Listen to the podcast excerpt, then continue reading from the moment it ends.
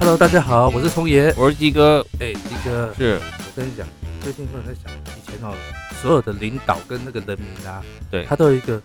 共存共荣的制度。中国跟西方在古代都不约而同。举例来讲哦，嗯像中国就是有那种周天子的井田制度啊，是，你知道一口井啊，就像我们玩井字游戏有没有？对，呃，中间有一口是王田，那一口田呢，就是大家一起来耕种，但是那个收获就是贡献给这个领导者。所以算九分之一就是。对对对对，就是说他他他不用付出劳力，可是他可以，但是他要服务去管理大家嘛，对，还保护大家。是啊，那西方呢，就是这个庄园制度，嗯，庄园制度就是城堡有没有？对，城堡，我们现在西方为什么有保卫城堡这些农民对，要是有什么呃异族啊、蛮族来啊，那他就要派出武力来是啊，保或者是让农民有没有旁边的庄园的人赶快躲到他城堡里面去？保护费，对对 对，类似像这样，中国跟西方都有这样不约而同，所以以前都是绞头、对不对？那割但头。但后来我就想说，那现代人呢，因为现在虽然有，但是法治国家嘛，但嗯其实这公司一个公司的一个概念有没有？对，其实也很有点类似，但是又有很多在这上面有点出入啦。是，其实社会都有这种啊嘛。你看嗯蚂蚁有工兵啊嗯，哼，啊对不对？工蚁啊，然后还有警卫，不是吗？就是要为了生存都有那种互助合作的部分嘛，对对对对，那就有所谓公跟私的这个协调。好。所以我们今天讲什么？我们可以来讲讲啊，这个怎么怎么经营跟管理嘛。哦，经营管理这件事对，因为现在人又不是以前说，哎、他不对，拖出去斩了，对不对？是，或者是皇帝他讲了就算了。所以好了，这个其实国家管理我觉得跟企业有点不太一样是，哦。那企业它是为了商业利益而变成一个团体，嗯哼，对不对？它有有一些结构在。那国家基本上是为了生存嘛，对。对不对？希望就是在一群人在这个土地生活，可能有共同的生活方式，或者是语言，或者是共同的文化。嗯哼，那要保护这个生存权，嗯哼，甚至或者是保保障保护那个宗教，是，所以基本上就会有国家的存在嘛。哦，但是如果说回到企业经营管理这个概念的话，我是觉得，好吧，就是它比较有商业的利益的目标，对会有点不一样。但是、呃，老板保障员工的工作，员工员工可以去回家养家活口。这种是一种共生的关系啦。嗯，哦，就是其实你说老板的想法跟员工的想法是一样的嘛？我认为其实是不一样的，我相信大部分会不一样，因因为为换位就是不同的角色嘛。对，那他本身的权利，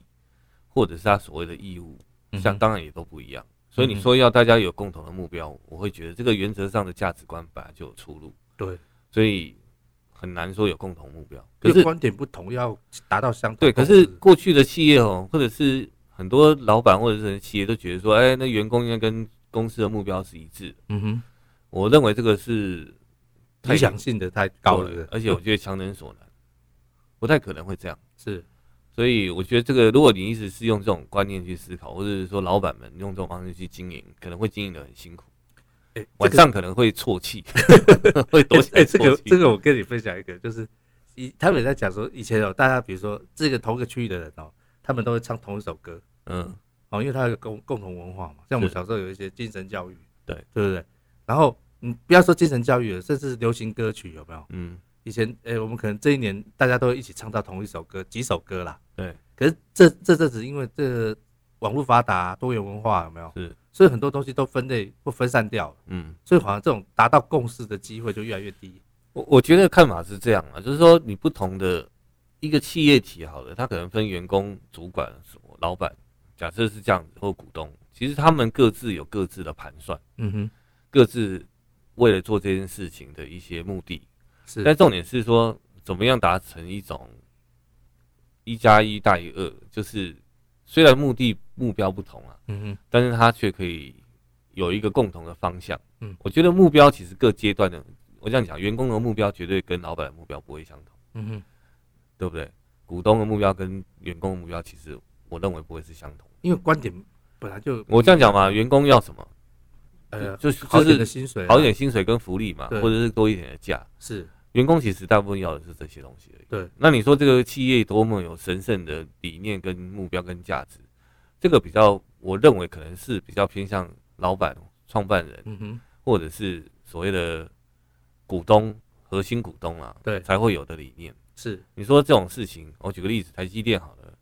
那个成为世界这个半导体的龙头，这可能是股东或者是高阶经营者的想法。嗯可是你说台积电员工会认为这件事很重要吗？ 嗯我觉得可他们可能在乎的是那个薪水维持在比较好的待遇嘛，对不对？嗯福利好一点啊啊，不要就是一直在卖干，看能不能价多一点，对工工时短一点。对，那你说工时短一点，薪水好一点，福利多一点，这件事情跟成为全世界半导体业龙头，这个好像也没什么关 系啊，你懂吗？所以我们刚才就回到前面讲的公跟私，大家会不不一样认同嘛？所以不用太去强调这种很刻板、那种文宣呐、是就是说嗯是哦，这种搞这种什么企业经营的理念啊，这种事情，我坦白讲，员工这种东西你不是强出在他身上，嗯他就会感受到。对，有时候他必须在工作很长一段时间，可能看到一些回馈，或者是消费群的，或者客户端，或是社会的反应，他可能才会觉得有一点点光荣感，或者是嗯可以沾一点边。嗯哼，我觉得对他这样子工作，每天就这样子工作，然后就是过生活这样子，你说这种荣誉感一定会在他身上看得到吗？我觉得不一定、欸除非那个企业现在，当然有的企业会让人家羡慕嘛，嗯，比如说人家说，哎、他在台积电工作啊，是，对不对？但他他就或那者只是外面或者外外面的观点嘛，对，其实以前外界的观但点。是那个跟个人的社交也很有关系。对啊，那可能你说里面的人觉得说被操办死，或者是 对不对？说不定他想离开，只是因为可能待遇比较好，或是其他地方不见得有那么好的怎么讲光环嘛，或者发展。所以记得以前古时候，我讲古时候也不过是这几十年而已啦。是就是说他让每个工作都有他相对的荣誉感嘛。对，比如说他做老师，他有一种哦，他要教育哎后。呦，你现在你问现在这老师 荣誉感在哪里？很难呐、对，所以我就说这个都不你会还被像那解种题那的部哦电影《春风 化雨》那种老师吗？因为这个部分哦，你可以在教师节哦就可以看到那个一个一个一个段落。我觉得现在大家都是多一事不如少一事嘛，嗯哼，对不对？你说这拜托家长不要来烦，拜托学生 听话一点，他们觉得阿弥陀佛了，嗯哼，他真的会想要去花时间，花那么多心血去去那个。因为现在哦，教学也像课数，你知道吗？稍微不对劲，哇对啦，他就我我不觉得会有再很多的对东西，因为消费意识抬头或很多东西，其实它浇熄了很多人，不管他从事哪一种行业啦啊嗯的那种热情对跟使命感，其实都下降了。搞不好多做多错，对不对？对啊，所以我觉得，其实我觉得这也是二十一世纪资讯化发展的结果啦，嗯因为很多事情透明化了，对然后还有很多东西工业工业发展也好，然后或者是我们教育的普及，其实大家对这些事情的那种，你说对老师那种尊重啊对什么的，你要尊师重道啊。有些。有些家长可能学历都比老师高，哇，对不对？有的念到硕士博士，对，那你会觉得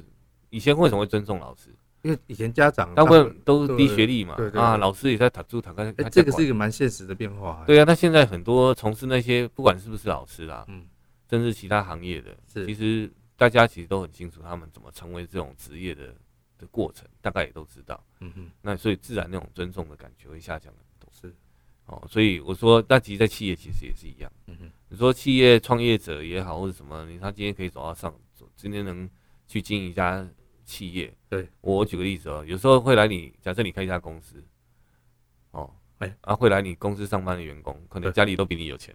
哎、这个不要讲，这里面他很只多是都隐姓埋名的哇。对啊，他只是不想， 他觉得他不想创业，他只觉得想要过日子而已。哎，这个这个我们遇到很多个哦，对啊，咬金汤匙，只是说他没有想要创业而已啊，他只是来你这边上班。会历练一些事情，对啊，他也不用买房子啊或干嘛，因为家里面都准备好了。这倒是，这我们就遇到不少个。对啊，那种不愁吃穿的，他来这里上班嗯，你还希望他跟你有共同理念跟目标？ 你会在想太多了， 你懂我意思就吗？以现实面来考量这种事情。对吧，啦，所以我说这种事情，大家好不好？所以我说二十一世纪的这种经营管理要怎么做呢？好不好？就是今天的主题。哇，这个是个大挑战，因为他不能再像以前那种其实一言堂了。其实我觉得也不是挑战，嗯，我只是觉得说你要换一种心态啦，哦，怎么讲呢？经营者要换一种心态啦，然后当然同仁员工其实他的心态，我觉得也会就很比较走的比较务实，比较现实，好不好？但是呢，当然了，我们从头讲到尾，我们现在开始好就讲企业经营管理。那其实我觉得这个企业基本上的价值链呢，我们之前有谈过。其实，因为你再怎么样，不管是生产产品还是以服务为导向，基本上客户的需求还是最重要的。嗯，因为一切的发生，一切的可能，商业的利益为什么会被创造出来？那是因为你满足了客户的需要。对，啊客户有消费嘛，对，所以我说这个老板的角色到底是什么？我先讲在客户这一端的老板的角对客户的这个态度应该是什么？我觉得就是说，如果你的企业要能赚钱，第一个是说产品与服务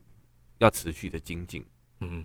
然后还要能做一些更创新的服务。哎，举例来说呢，我我举例像全年有没有？嗯，他不是有什么必差配？对，他为什么要搞这个叫什么线上的，这种所谓的电子付款？对，因为时代所需啊。嗯，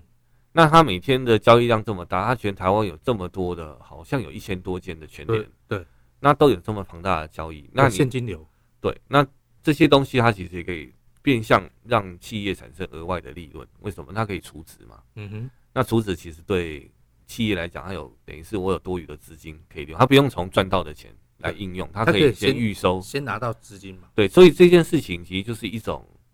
呃，对企业来讲，它的资金现金的周转、现金流是有帮助的。这以前那个政府第一个干啊，电话卡就是这个样啊，对对对，类似这种就是东西先拿那后来有钱悠游卡嘛，对对对其实都都是先拿钱再办事，对对哦，对，再提供服务或再让他消费这样子，再做抵扣。那这个过程其实本来就会对企业这创造一些，呃，本来我说有一些价值。嗯哼，那我只是想说，回到重点，那当然你提供这样的服务，其实对客户来讲其实也是方便。对，为什么？因为你先预除这些钱，那他以后买东西他不用再提款嘛，不用再拿钱，对不对？那或者当然你说有信用卡了，有这些东西，可是那它可以制成为一个现一个叫做金金融体系。嗯哼，因为为什么我自己发行这种所谓的这种 fintech，就是这种电子货电子交易的交就是交易平台好了，嗯哼，那它其实这个金流就不会不需要绕到其他的地方。对啊，就他自家就哦因为你看嘛，像银行刷卡，你同一个收单行，就是我在这一家，比方我申请的是台新的收单，好了，就是那台信用卡是台新银行。如果我用台新银行的信用卡去刷卡，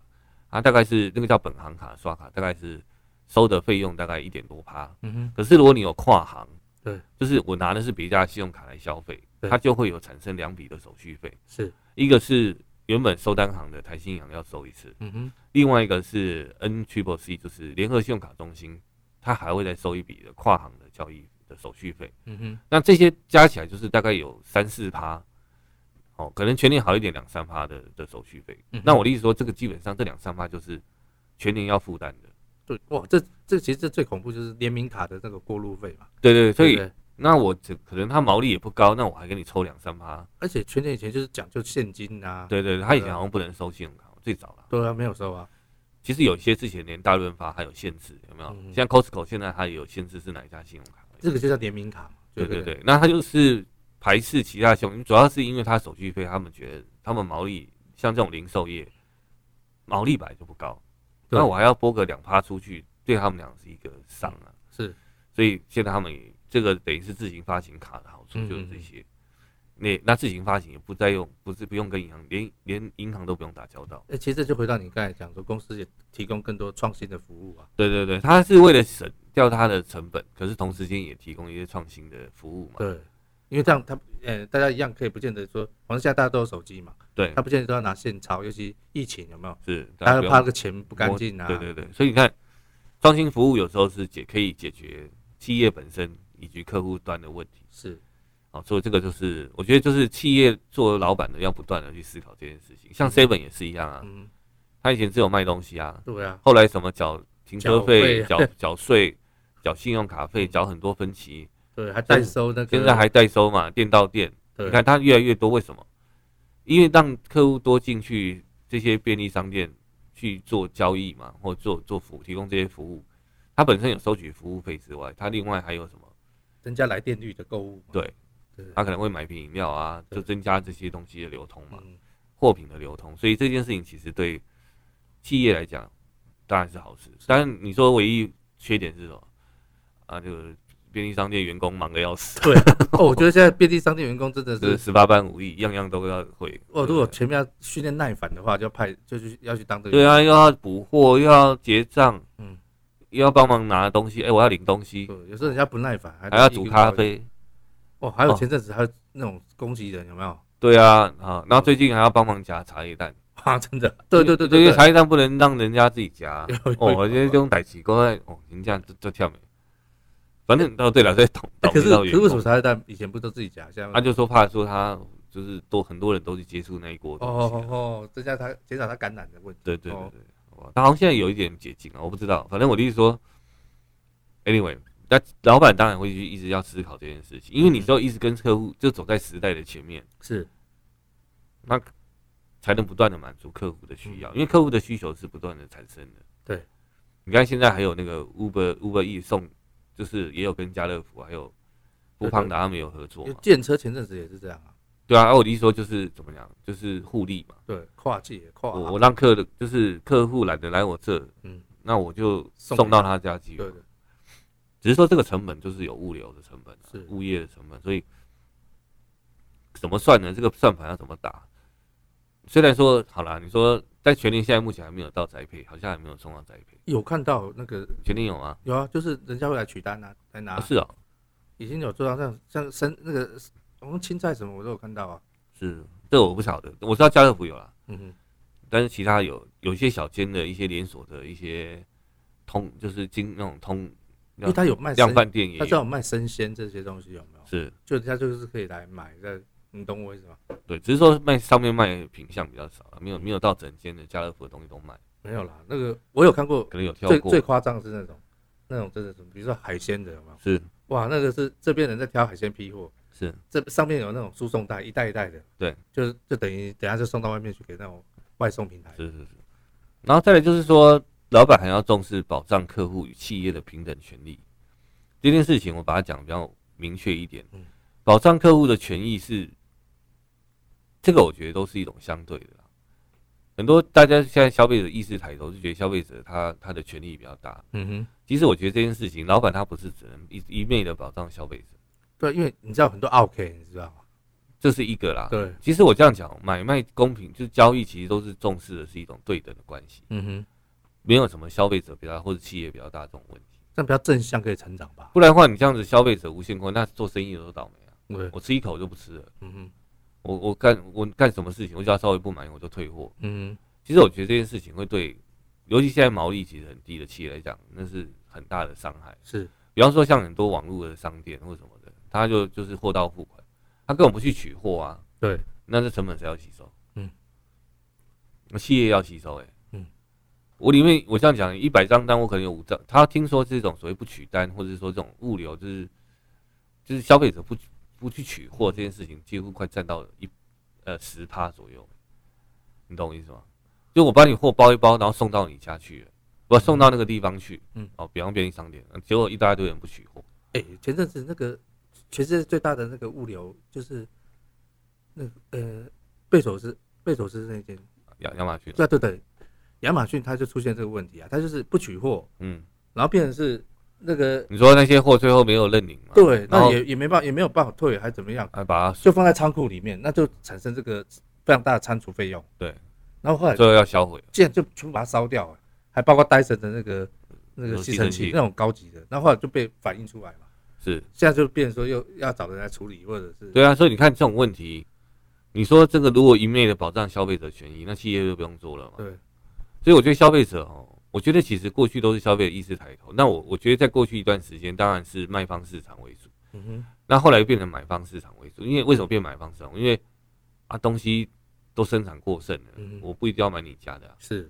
那消费者就会挑谁服务比较好，或谁谁怎么样。可是我觉得这件事情也有一点 over。嗯哼，因为消费者觉得他权益很大。其实对很多消消保的争议啊，或者什么的，其实你真的去看，很多问题也不是发生在那个卖方，卖方没有，是消费者他就说我不想要，嗯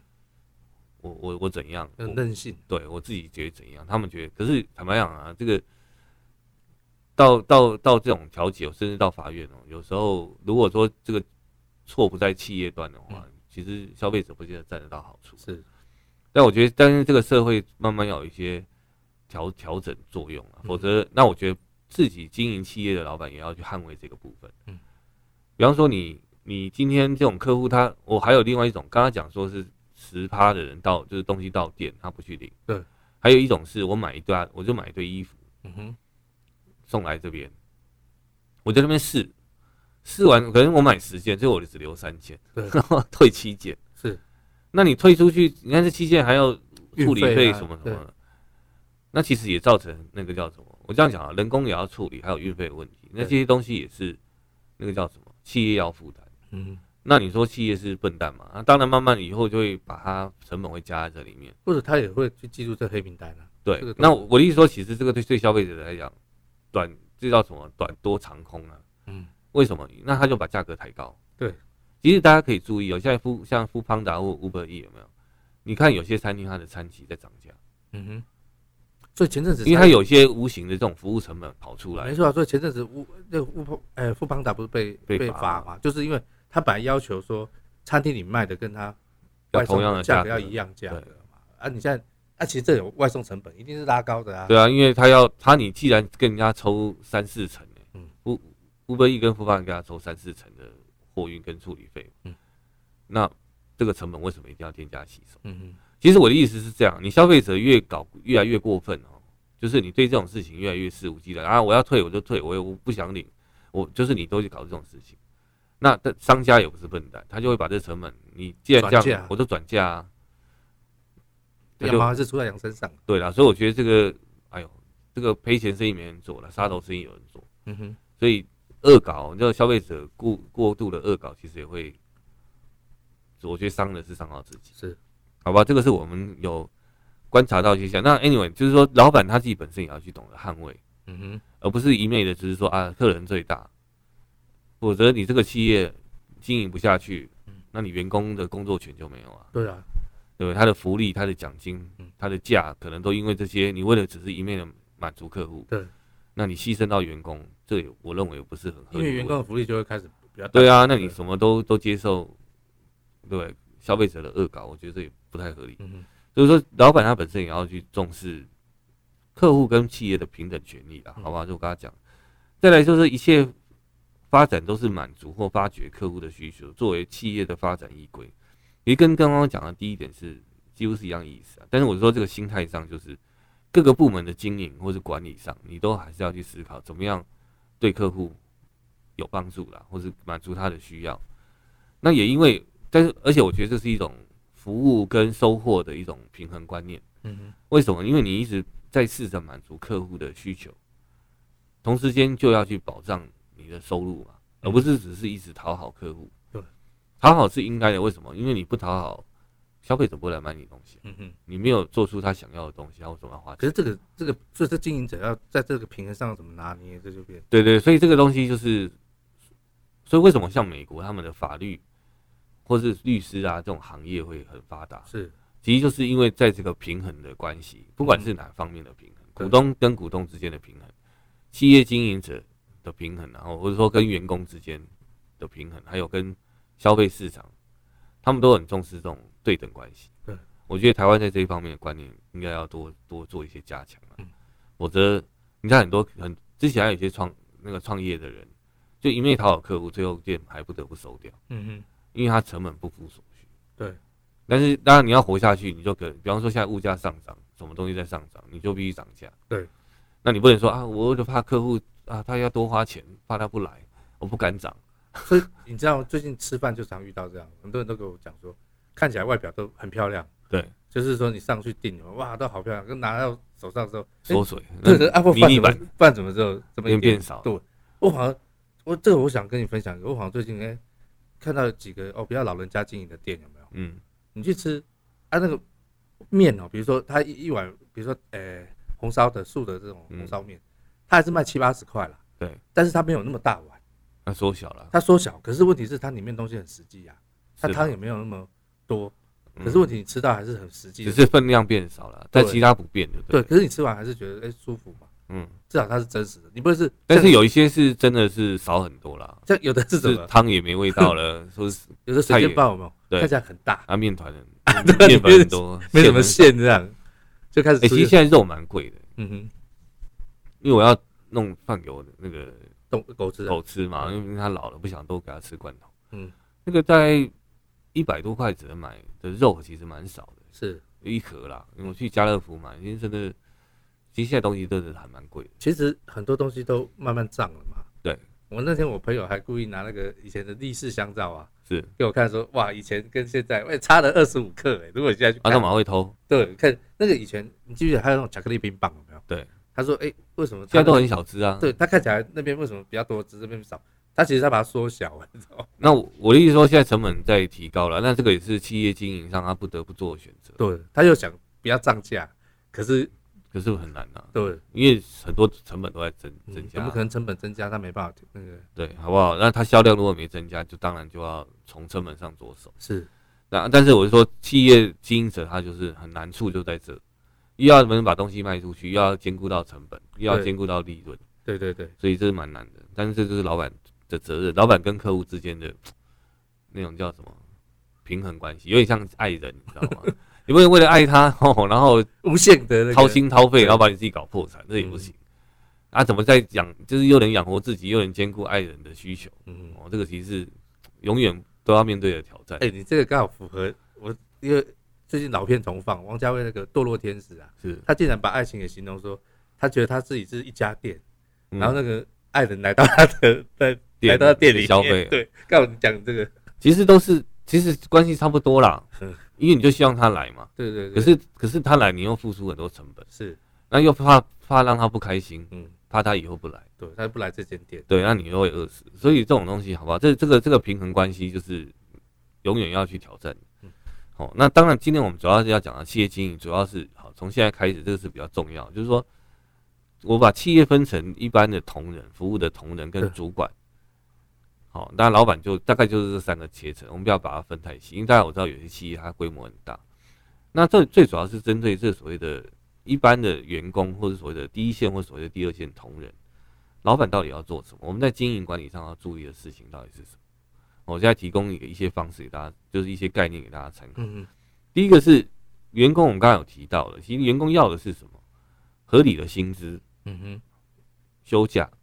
还有一些相对的福利。对其实，其实员工要的就是这三样。对啊，其实我的意思说，老板有时候你也不要太太抠过的，太过于计较这些东西了。哦所以，那再来就是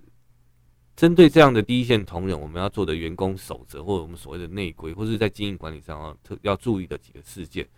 提供给大家参考。如果说你现在有在创业，或者是你你就是反正就是你是一个新新创公司也好了，或者你有在创业，提供一些方向给你们参考一下。就是说，第一个一定要符合法规，对，否则员工他觉得你没有照照法规，不管是劳基法还是什么法哦，还是什么卫生法什么的，你去照他规定，他离职或是你跟他心他心生不满，他都会就是有有有可能会捅你一刀啦。嗯哼，那这个捅一刀下去的结果，对你企业的伤害其实是很大的。还有又在网络上那个什么，对他爆料公社啊什么对的，啊，会哇复评，啊，或者说在什么老板嗯他、其实我这样讲，如果有真的有那么无恶不赦的老板嘛，那但他找他哪来的员工啊？哎、你知道像像今天脸书又有离职员工来报他那个安全问题有没有？是就说，比如说在选举时候，他就因为你操作安全议题就没有点阅率啊，对，所以他在选举的时候就说，然后脸书去开放，就把它关掉，安全机制先关掉，是，选举完之后再把它打 开。还有这种呃，事。离职员工就出来爆料这个事情啊，对啦，所以我说符合法规是是必要的啦。嗯再来就是要有合理的工作的薪资的计算公式啊，嗯哼，就是说你要符合法规，然后要有合理的计算公式。比方对你除了除了最低的薪资之外，好、劳基法规定的最低薪资之外，你你你你的其他的计算的方式合不合理？对，哦，比方说他加班费，你有没有照劳基法去给？嗯哼，那如果说有些是属于责任制，我现在稍微解释一下什么叫责任制，哦我这我自己的理解，因为有些东西它是它怎么讲，它不是用时间来算的。嗯我我举个例子，你是设计师，要设计一个页面，对，那这个东西你到底花一个小时还是花一天？哼，创作这种东西就很难讲，对以前还有什么等灵感去的，对啊，所以你说这种事情，你你说一定要用时薪时薪制，算就很难，这个我觉得不合理啦。对所以我觉得，尤其是现在知识经济在二十一世纪，这种工作其实非常多，嗯哼，它不是单纯只是用时间换。对，他可能有时候他速还有跟能力会有相关。对，能力强的人可能写程式比较快，嗯哼，那能力不好写程式要磨啊。对，那这个东西你说就要给他加班费，我觉得对老板来讲也不公平。当然你可以说啊，那就找比较强的工程师，问题是嗯这市场上比较强的工程师其实也不多啊。当然他比较强的，他的薪资也比较高嘛。对啊，所以我说这种事情没有一定的，没有绝对啦，哦，没有说大家用时薪这种或是工工期工作时间来算。反正呢，重点就是要有一个合理的工作的薪资的计算的方式。第二个就是不要超时的工作时数啦，嗯因为你超时的话，哦，你如果真的有超时，你要怎么补偿？哼嗯哼比方说让他晚一隔天晚一点上班，嗯哼或者是说你有有一个假的方式，嗯哼你有给有薪假，让他去做一些缓冲跟调配，或者是你本来一天上班时间就比较短一点。嗯哼嗯哼，哦，我举个例子啊，至少我们公司目前是这样，对，比方说我们一个月有两天的有薪假，是哦，在在那些属于比较有可能他工作会不定期会超时，哦，嗯比方说像工程师这种事情。是，你很难去量化他的工作的绩效表现哦，就是说他不是用时间换来的。对，这个部分我们大概目前就是有两天的有薪假，是所以一年大概有二十四天。那另外就是像我们的工作的话，像一个上班的一整天，一般正常工作是八个小时，嗯哼但是我们其实只有七七个小时到七个半而已，是就是我们休息时间多半个小时。是哦，然后另外上班时间再少半个小时，就是让他有一个弹性的缓冲时间。对，他可以缓和一下。对，这个就是我们在工时的设计上。嗯哼是没有让它到满啊，就是把八个小时都用完这样子，好吧？这个是我们大概有做的，就有我是说举个例子，像我们有这样的设计，这个很好，欸你知道吗？那天我才知道说，哎呦，怎么会有一个？你知道，竟然有一个叫什么零零七，就是说他们说他工作，就是什么叫零零七？你知道吗？就是一周工作七天，从凌晨工作到凌晨。 我靠，这这不用休息的。我他们现在都用很多用这种术语，有没有？嗯，就是我那天才知道，哎、不然我不我本来有点听不懂，哎、怎么会用这些数据在讲到这个公有司？谁真的这样？有没有吧？怎么可能这样子抄？就是有些变相的加班呐、在一些一些一些地方，呃，亚洲地区的确有这个现象。啊好了，那 anyway，我是说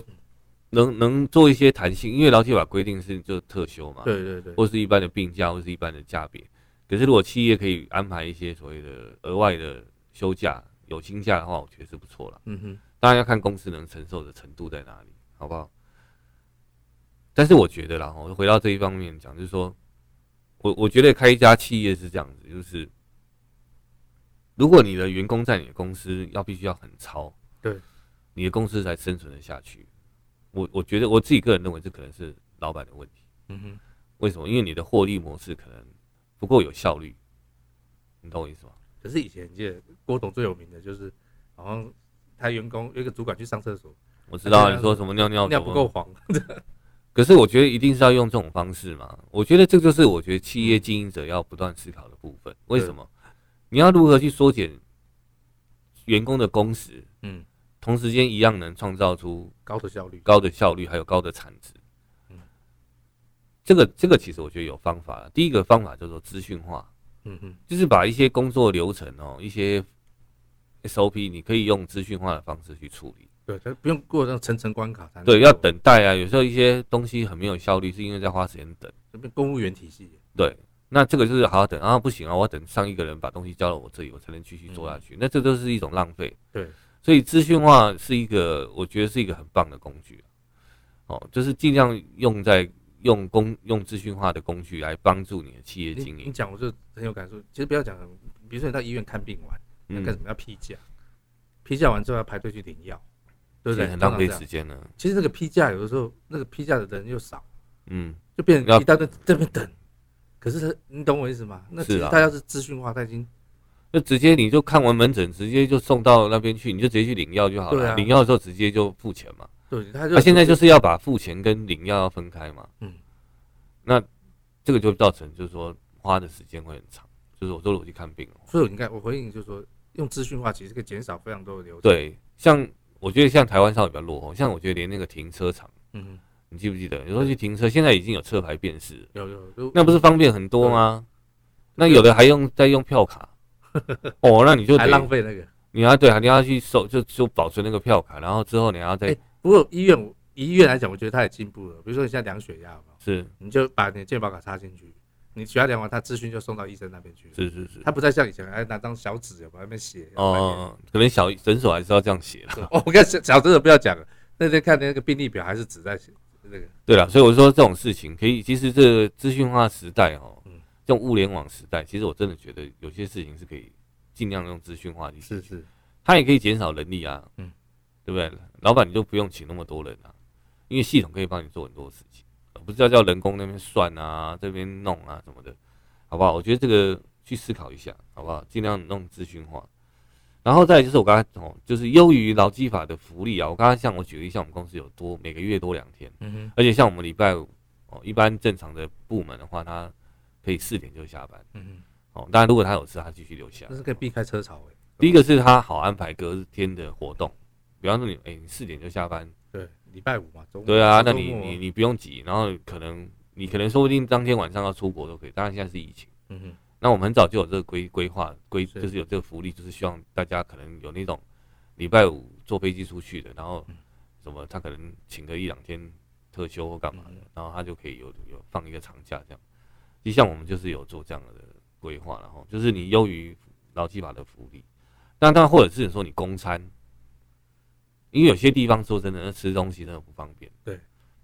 那你可以公餐，嗯哼，那其实算不对员工来讲算不错的福利，有个自助餐啊，有什么的还不错啦。哦那再就是经营像第一线、第二线同仁这些对这些员工来讲，你要有一些经常性的教育训练，嗯，你要让他更精进他手上的工作业务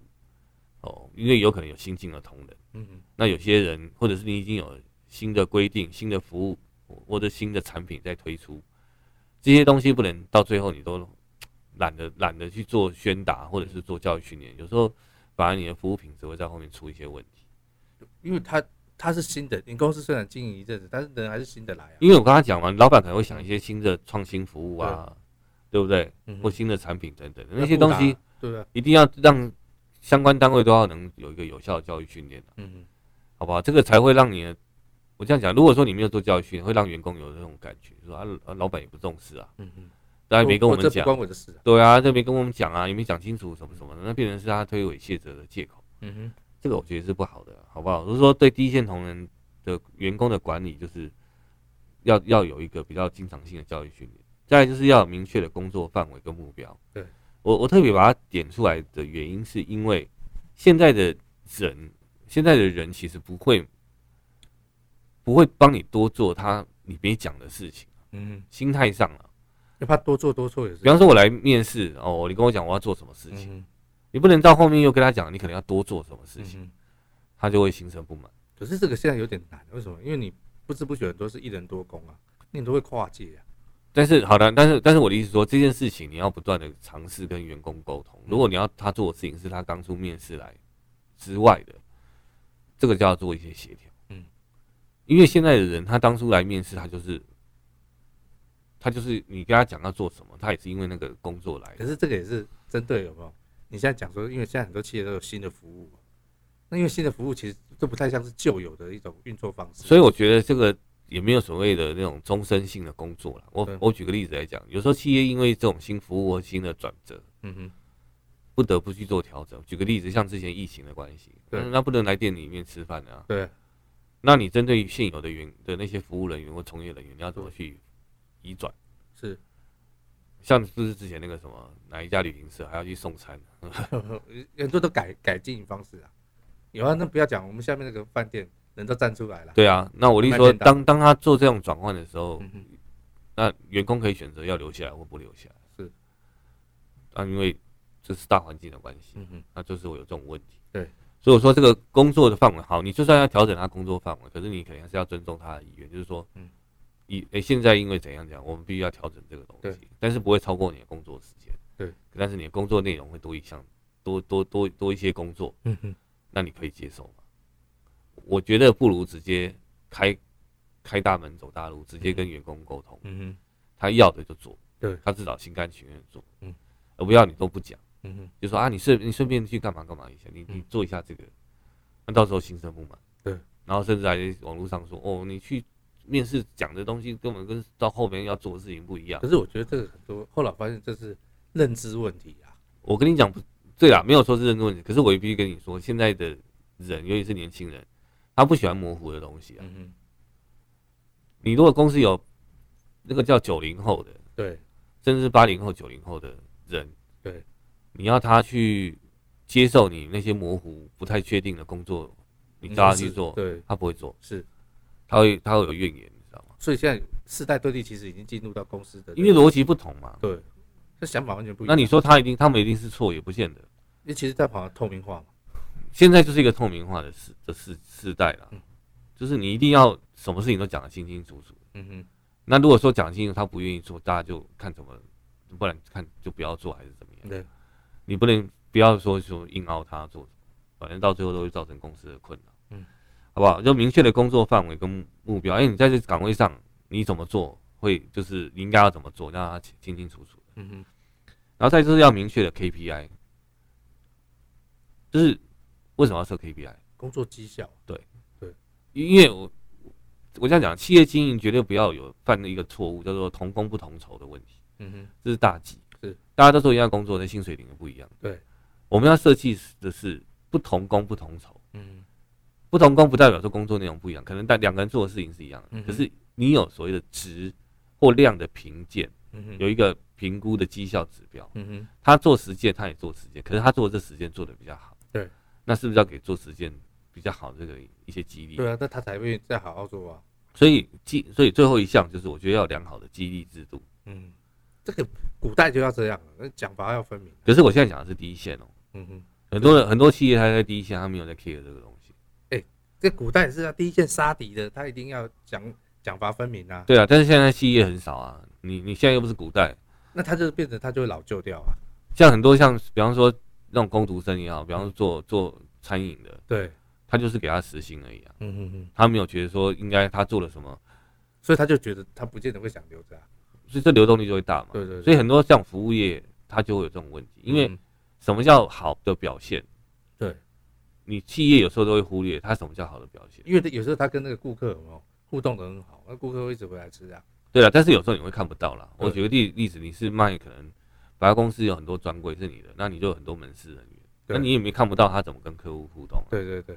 但是你还是要去找出一个 KPI 指标。嗯哼，然后给给一些不同的激励制度，是，或者否则他觉得我有做，我卖的多卖的少，我都领一样薪水啊，嗯哼，这个就没有没有什么意义嗯哼，哦。就是说你要让你的部门它要有活力哦，我觉得激励制度是一个，嗯哼，就是你一定要有一个很好的奖励制，比方说你像我们的客服就有这样子，你你服务多少客户，你有个基本的数数字，对但是如果说那个叫什么，你服务的量有变多，对，那你可能超过一个基本门槛，你可能就有一个积分，嗯哼，然后或者是说有客户有一个良性的回馈，回过来，那可能指明就有说是你服务的不错，那这个部分可能就是会也有积分，然后月底的时候我们就会把一个奖金这个部门的奖金依照比例，依照积分的分布比例去去奖赏不同的客服人员，嗯哼。有人领的多，有人领的少了，不过这个当然是很好的一个制度，不过也有一个，因为他你希望他主动有没有？嗯，但有的人他会变成主动过了头有没有？就甚至还侵犯他的主管的管理。你你了解我的意思吗？就会到，也许这个这个我觉得是，我觉得主管的角色我嗯是下面有说了，但是我觉得主管他他到底要让他的部署要做到什么程度对？他其实这也要有一定，我觉得不能说全部放任给第一线同仁，有遇到什么样的情况，他还是要回报，嗯哼，就是说，哎、到底这些事情要怎么解决，或者要哎、这个处理后续的处理方式是什所么以呃所以又回到一个拿捏的，对不对？对然后了，呢，所以所以我说有些人，所以我来说要不同工不同酬，有的像比较资深的，你可以让他去有一些权限，嗯哼，你告诉他权限大概在什么位置。对，让他有自由的裁量权。对，那有一些人他没有办法，他太他还太嫩，嗯哼，他还不知道这件事情的判断方式是什么。对，那你就不要放权力给他。 哦，不然这个每个都回来报告，报告烦死了。对啦，所以这种，但是反正我觉得就是你奖励跟奖就是奖惩制度要要很嗯哼很清楚，分明，对，让他知道说他，而且也不能设计那种几乎拿不到的。嗯哼，那如果说你奖惩制度只有几百块的差别，我劝你也不需要做这种事情。嗯哼，免得员工会说，哦，哎呦，哎，我们谈到三五百块， 我过来拼命，我想你要就大方点，就两三千、三四千，嗯，众场之下嘛，也没有说到重赏了，至少那个那个那个比较有奖诱因励吧是比较有诱因的啦。嗯不要搞那种三五百块的，现在三五百块谁在 care 那种东那种就钱？是在尾牙的时候最明显。对啊，哎什么这抽价奖格抽三百、抽五百我，你我他你会觉得他抽到他会觉得很痛苦，好不好？哦，我要收到哇，他被我觉得侮辱一万，哇塞，五万，我操，这对对，那种感觉差很多啊。嗯所以我说奖励要有一定的，你可以不要人人有奖，其实奖励最怕是人人有奖。嗯你要让没有，就是我觉得如果设计奖励制度，我会让大概只有一半的人拿得到，最多只有三分之二，我不可能让人人有奖，嗯人人有奖就没有激励的作用，嗯对不对？你大概只有一半或三分之一拿得到，这样的激励才有价值，嗯才有这种示范作用。嗯好不好？所以我说，对第一线，大家对所谓一般基层的员工或是第一线同仁要做到的事情，其实我我在归简单讲，就是给他该有的薪资、福利跟假，嗯能比劳基法多给你就多给。有时候老板不要那么抠，他多休半天假、一天假，其实对你的企业的伤害其实没有太大的损失啦，嗯好不好？这个当做你的本来的经营成本在里面、嗯 o k 然后要设定好的奖惩制度，对，哦啊，不用再他们跟不用再跟他们谈公司理念跟理想，嗯，我觉得这不需要了，嗯，你你要要要达成共识，真的真是的太难了。你就跟他讲，你就是做什么事情得到什么样的东西，你多做你做到什么程度，我给你多了多少钱。嗯其实管理就这么简单，没有大家想的那么复杂。哼嗯哦，不要那边阿玛北，他们跟他求他，或者跟他小以大义哦。他可能表面上年轻人是年轻人，他可能表面上跟你点头干嘛，心里面 always 说啊，你是公耍呗。 但他不见得认同你嘛，嗯，那你跟他扯一大堆，你不要跟他讲未来，他看的是现在，没人，拜托不要再跟员工讲未来，嗯，好不好？跟员工讲未来意义不大。是你跟他讲未来，下周他就提辞呈，对不对 他觉得你侵犯他的未来， 他的未来本来就没有你，你既然一直想要出现在他的 未来，哎、真的有的人有那种反感、嗯因为他们都是很感，就是用、嗯用感觉在做事，是，对不对？心情用心情在做事，嗯，老板尽量不要去跟第一线员工走太近，我的这我是我的看法，嗯因为有时候你会受伤。我觉得受伤会是老板，不是不会是第一线员工。嗯，他今天可以跟你很开心，可是他可能明天就离职了，嗯可能哪边多三千五千他就走了，嗯所以也不用这么。我觉得老板就是要当要有心理准备啦，嗯就是员工不一定都要在你那边待很久，嗯你知道你要不断去思考，万一他要走，他的位置谁顶？嗯好、哦所以这个人事的招募啊，这些东西也是有时候企业成败的关键。哦是，我、不要说少人，然后你就不不敢补，或者是怎样，或找不到人，嗯。啊，你就到时候出问题。